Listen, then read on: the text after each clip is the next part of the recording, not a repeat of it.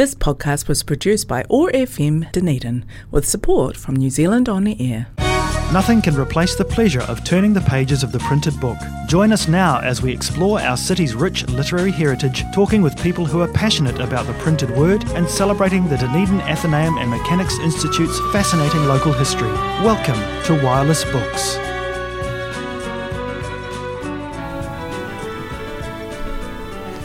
Welcome, everyone, and welcome, Christine, to another edition of Wireless Books from the Athenaeum and Mechanics Institute broadcast from the lovely studios that are, or soon to be were, Otago Access Radio and Community House before the big move is made to the bespoke recording studios that stars of Otago belong, and us. Okay, hello, Beth. Um, Now, shall we just get straight into it because there's actually a lot on this um, episode, and we'll go straight into books and then we'll get on to other stuff. Okay, okay. radio. You're the boss. Now, I've got this book and I didn't buy it because of the title. It's called The Librarianist by Patrick DeWitt. And it's the story of Bill Comet, who is a retired librarian. And he's a man who found love and lost it, and he leads a solitary life. He has, has his own house and he gets up and he, he likes to go walking, but that's he doesn't really interact with people most of the time. And he comes back and he reads and tidies the house and all that sort of thing. And he's very content with his very insular life until one day he goes out for a walk and circumstances bring him onto the path of an elderly lady who needs his help. And he returns her to her retirement home and it changes his life because he for whatever reason he decides that he's going to start volunteering at at her senior centre and here he finds a community of strange peers and he yes he gets painful complications from his past and the story of his life is revealed and he was an unhappy child who ran away to adventure during the last days of the Second World War. He won true love and had it stolen away, and then he became a librarian. And this this has had very good reviews. It sounds absolutely charming. Yes, it is. So, yeah, I think I think it will do well. I might have to. It's unfortunately it's sort of got an uninspiring cover. It's sort of a yellow. No, it hasn't. It's got a li- a good old fashioned library Mm. card cover. It's oh look, that's nostalgia. That that will have the book flying off the shelves. Well, I don't know, but I think I'm going to be pointing it out to a few people, and I think sort of word of mouth will do it the world of good. Now, I've got I've got just the book for for Beth here. It's called New Beginnings at Lily Fields, and the the writer is Lottie Bloom, and it's. It's a beautiful pink cover with a, a woman in a cowboy hat looking pensively into the distance. And there's a genre of uh, Australian outback romances, which I think has been very successful in about the last 20 years or so.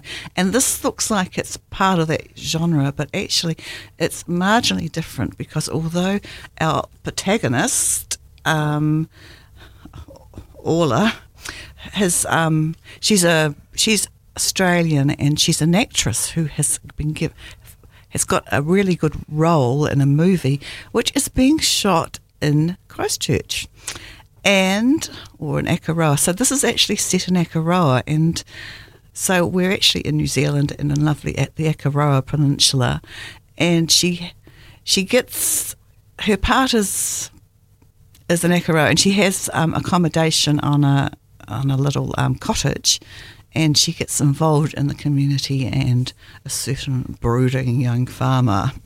And yes, so uh, Beth looks delighted. She can barely wait to say no.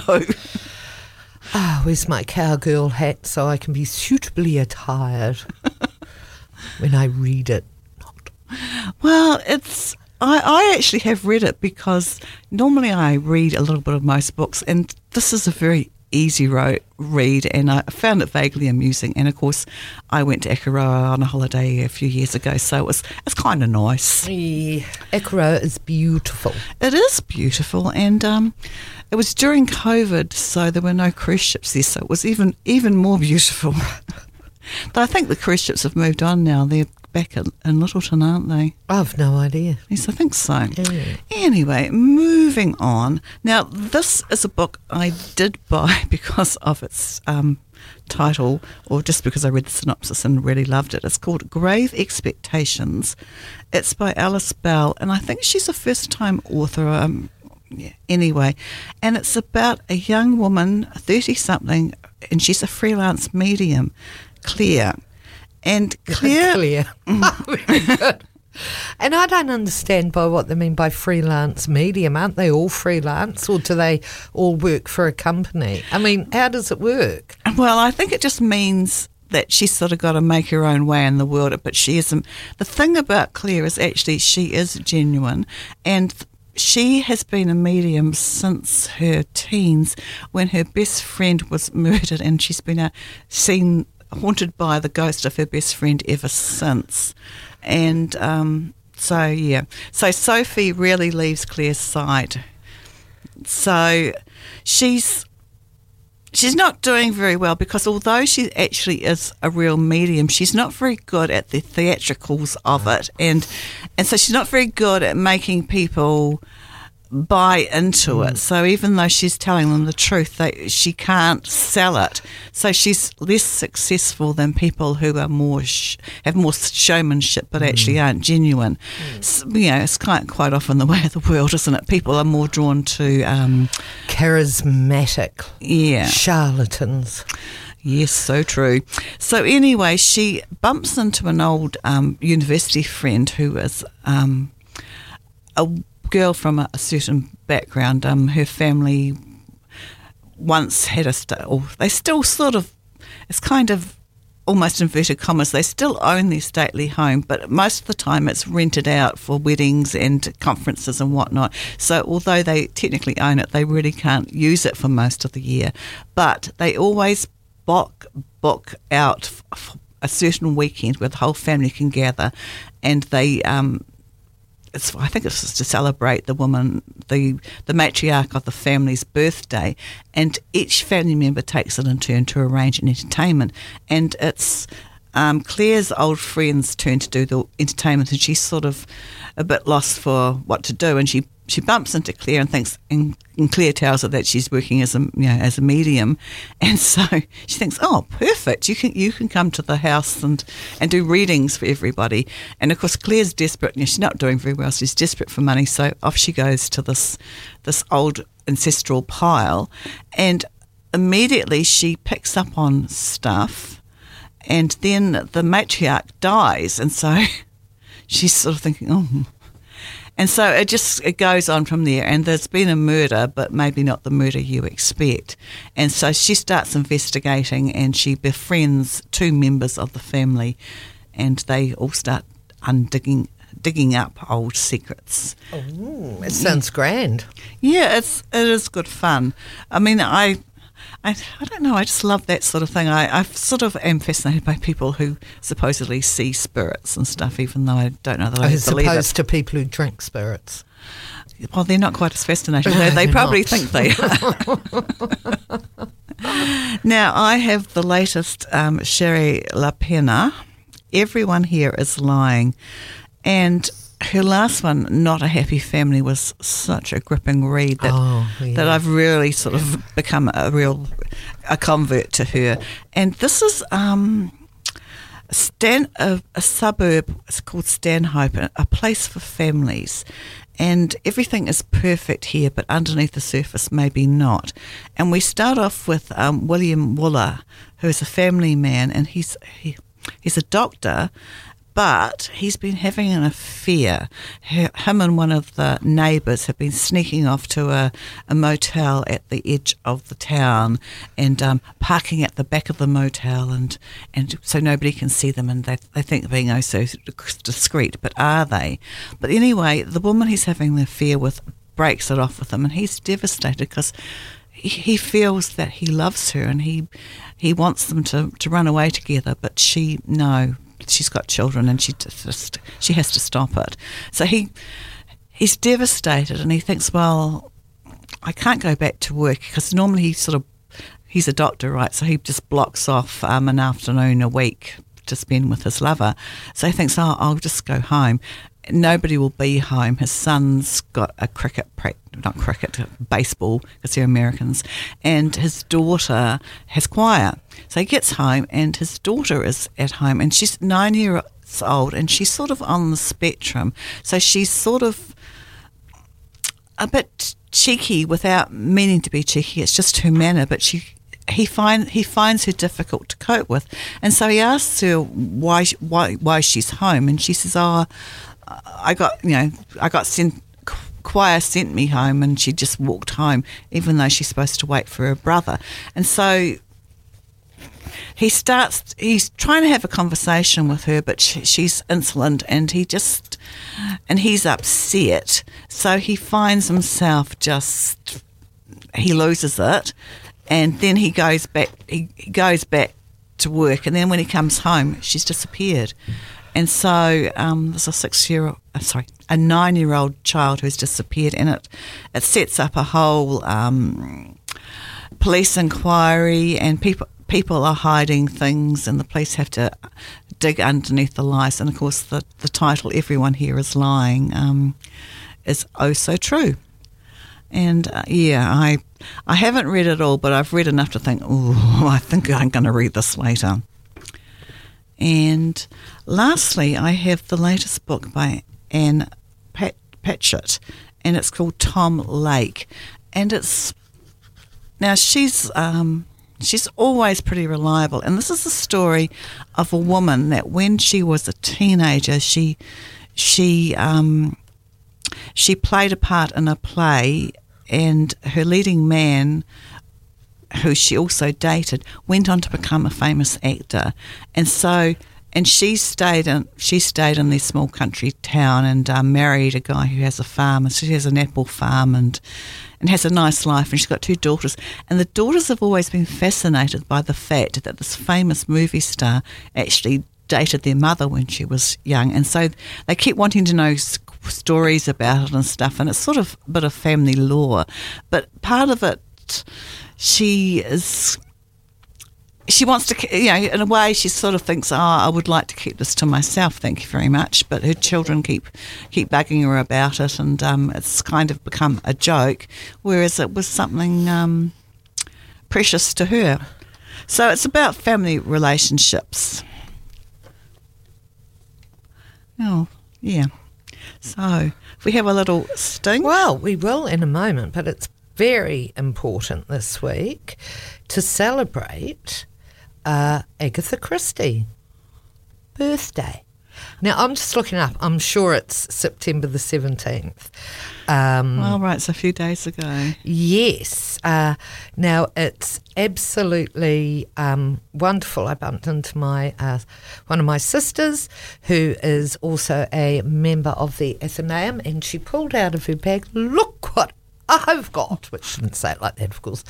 um, it, um, and it was 450, 450, 450 from Paddington. And I said, Oh, I know, I got that out last time. Isn't it wonderful? And who says Agatha Christie's irrelevant um, anymore? And she said, Who says that? No one ever says that. September the 15th, oh, Agatha right. Christie's uh, birthday, and she died on January 12, 1976. And all this week, and I think for a couple of weeks actually, actually.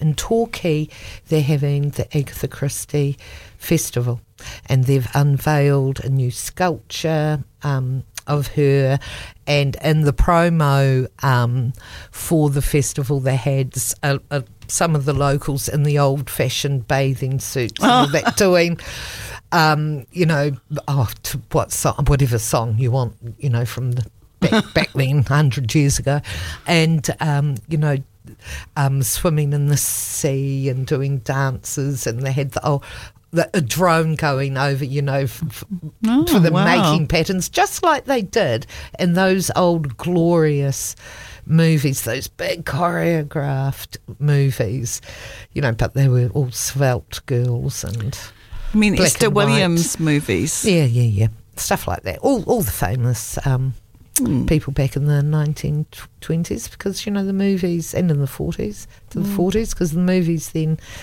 one were all in black and white and two had huge sets. Everything was absolutely on a scale larger than life. And I've been enjoying listening still to all of the uh, Agatha Christie plays that I can get my little ears into because one thing I love about um, her stories is obviously the books, the screen adaptations, and and the plays because they're all very different. They all come to the same conclusion: who the murderer is, you know, and the people were murdered one by one, just as in the books. But the screen adaptations and the radio plays are very different, and I just marvel at how talented the screenplay writers were to change some, you know, sets characters. Like, for example, Death in the Clouds in the screen adaptation, the um, girl who was helping Poirot, I've forgotten her name, in the screen adaptation, she was an air hostess. But in the book, she was actually a hairdresser. Oh, Right, but you know, but you know how the screenwriters change the characters and the way they may get to the conclusion. But they're all just so wonderful, and I think they're so clever at doing that. One because they're brilliant writers, but two because her books are so brilliant that they can be um, interpreted in, in many ways without losing the essence of who the characters are. It's just that they're different occupations and, you know, they go to different uh, hotels and things, but the conclusion's always the same. Oh, right. Okay. You don't quite believe me. Well, I think sometimes they do change the murderer, but anyway. Well, they don't change them. I've been very thorough in my investigation. Okay, I'll, I'll take you at your word. Oh, right. Well, you're annoying me now. You're going to a sting. I can't believe it. Try to have one wee bit of airtime and you just nag, nag, nag. For more information on the Dunedin Athenaeum and Mechanics Institute, go to www.dunedinathenaeum.org.nz. That's Dunedin, A T H E N A E U M dot org dot NZ. And we're back. Okay, great. And it's actually, this is another celebration because it's 130 years since women won the vote in New Zealand. What date was that? Oh, was it the 19th of, oh. of September that the law was passed? I the think. law. Oh, yeah. Yeah. But and while we do know International Women's Suffrage Day is coming up, I think on the seventeenth of October, and I do love their colours, green and purple, and they had all dinner sets, everything made. Um, in green and purple with women's suffrage written on it. And they're just beautiful, the designs that they had. Yeah, they were very artistic. Yeah. Now, bear with. Oh, bear with. Um, yeah. Ah, right. So I'm yes. So I'm going back to my old favourite, George V, um, "Never a Dull Moment" by Jane Ridley, and this is about the coronation, um, and it had aspects in it that I didn't know because the Victoria Memorial, which is the statue in front of Buckingham Palace with the um, with the fountains and stuff, and the statue of Queen Victoria. I knew that was a memorial for the Queen, but Admiralty Arch was also um, a memorial for Queen Victoria, and it was commissioned by Edward VII, but it was only completed. They were both completed in 1911 in time for George V's coronation. I'd always had a vague idea that, that Admiralty Arch had been there forever, just about, but no, it's quite quite recent, really, just over 100 years. And it was the home of the um, the Lord of the Fleet and stuff, but um, they've actually sold it to a hotel group now, and it's going to be a a five star hotel right in the centre of London. So that's pretty going to be pretty cool. So anyway, um, the king left Buckingham Palace at half past 10 in the morning, and there were 8,000 people who'd been waiting in Westminster Abbey since half past seven. So they'd been waiting for three hours, and I don't think there were any toilet facilities. It must have been quite a, quite a pain. now, after the ceremony, the royal children travelled in a coach back to Buckingham Palace without adult supervision, and to the delight of the crowds, a stand up fight broke up between Prince Harry, who was 11 years old, and Prince George, who was 8, the future Dukes of Gloucestershire and Kent. And their sister, Princess Mary, who was 14, tried to intervene and nearly had her coronet knocked off. So. So the newspapers made a big thing. I've never heard heard No, that story no. before. It's it's fantastic, Delightful. isn't it? Yeah. So yeah, so I've got I have more. Just have to to get on to the next one. Um, right. So this is more about ah, modern technology. At the opening of Parliament on the 10th of February um, 1914, the Lord Chancellor blundered and failed to hand the King the specially printed large type version of his speech. George was annoyed. He claimed that he needed large type because nervousness made his hand shake. But the print grew steadily bigger as he got older, and at the end of his reign, the type was enormous.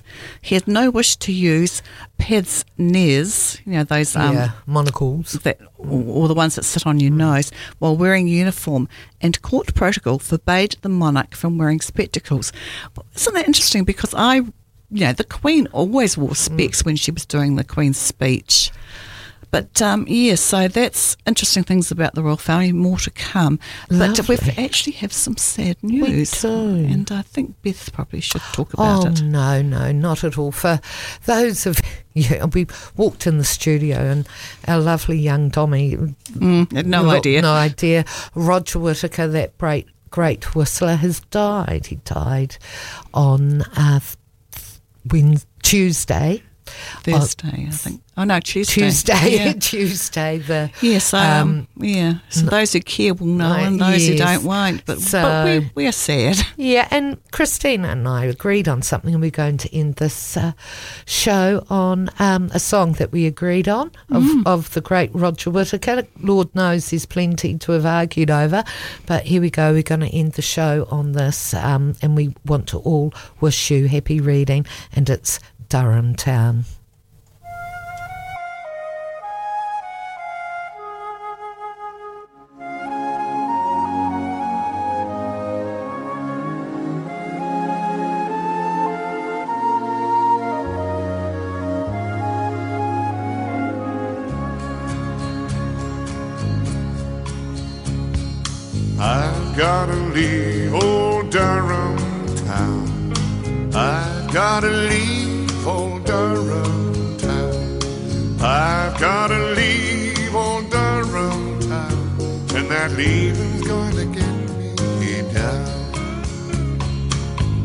Back in 1944, I remember Daddy walking out the door.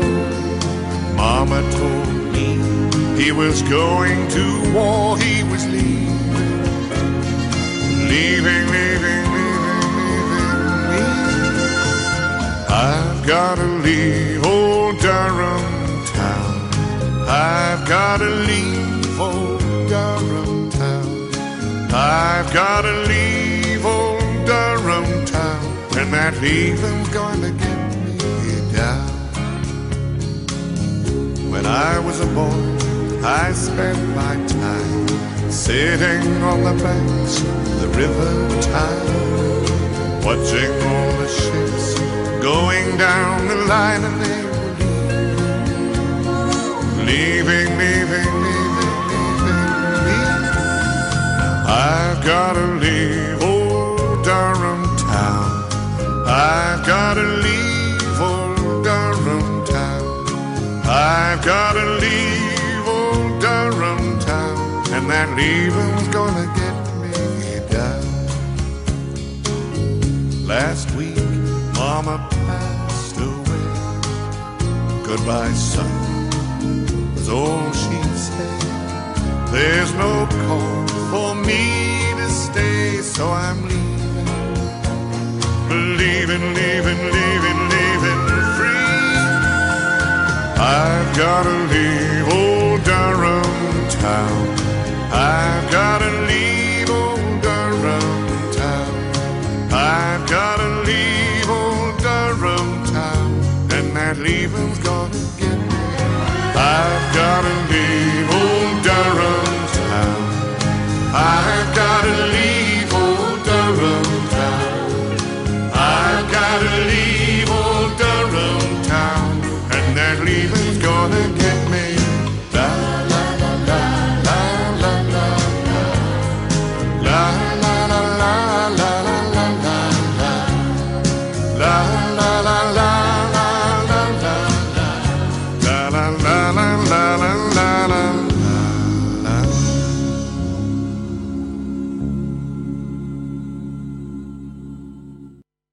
The Dunedin Athenaeum and Mechanics Institute welcomes new members. Enjoy the Athenaeum's quiet, warmly carpeted library and reading room and share in the joy of books, new and old. Visit www.dunedinathenaeum.org.nz for more information or pop into the Athenaeum Library at number 24 The Octagon. The Dunedin Athenaeum and Mechanics Institute, celebrating Dunedin's rich literary heritage since 1851. This podcast was produced by OAR FM Dunedin with support from New Zealand On the Air.